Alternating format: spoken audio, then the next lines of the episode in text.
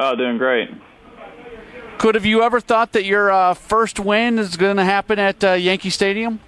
Oh, you know, I, I never really thought about that.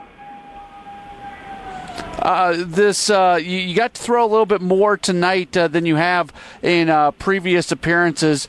Uh, is, is, that something that you're wanting to do, and is that something they're going to maybe do with you more, where you'll get to throw a few more pitches and a few more innings in the game? Uh, you know, it doesn't really matter to me. Uh, you know how many I go. You know, my job is to uh, you know come in the game and uh, get some outs, and uh, you know however long they think uh, they want me in there for, and that's uh, that's what I'm going to do.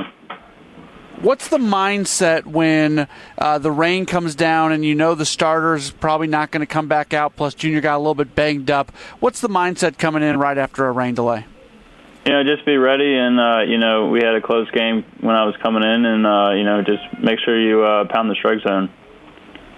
Well, this team just keeps on winning, and you guys had the big win yesterday against Chicago, and now you go into New York and you beat the Yankees. Can you speak to me a little bit about how confident you guys uh, are, really, just across the board? You know, uh, yeah, we're having a lot of fun here, and uh, you know, our bats are uh, are hot right now, and um, you know, we're just uh, taking it day by day and just rolling with it. What were you thinking when uh, Jesus hit the grand slam? Oh, it was great. Uh, you know, we all got excited for it, and uh, you know, that was a big, uh, big uh, spot right there, and taking the lead right now is, uh, you know, that was the biggest thing.